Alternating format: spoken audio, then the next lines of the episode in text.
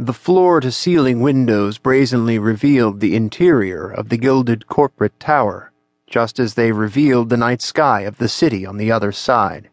The panoramic view invited him as he stood on the 240th floor to take it in and share in the power of seeing the domain which the corporation mastered.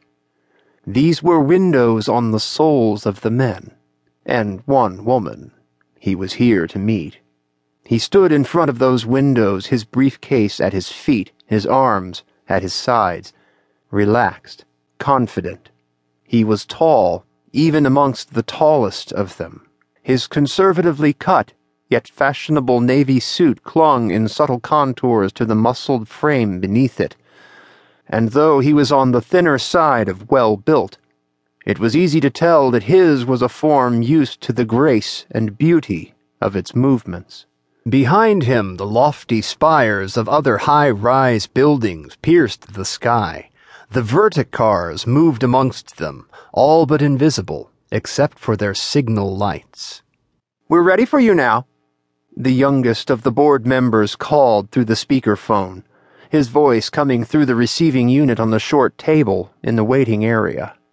He picked up the briefcase and straightened his tie, then entered the boardroom with an almost preternatural silence, which ended as soon as the collected members of the group got their first glimpse of the man they'd called. But you're a. Said one stout fellow, his words escaping his corpulent lips before he could help himself.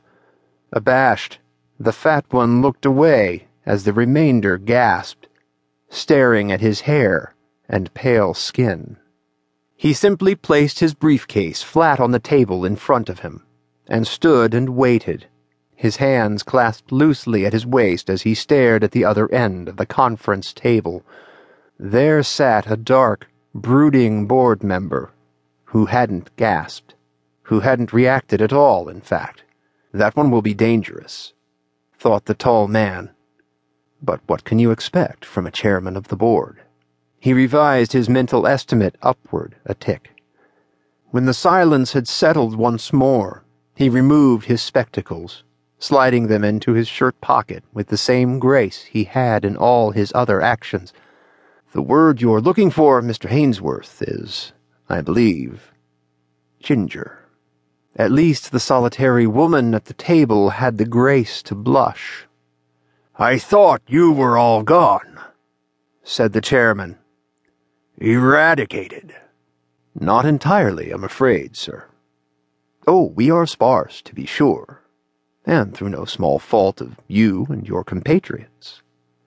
He scanned the room, watching the faces darken as they could not help but recall the hundred and fifty year long hunt that they had carried out.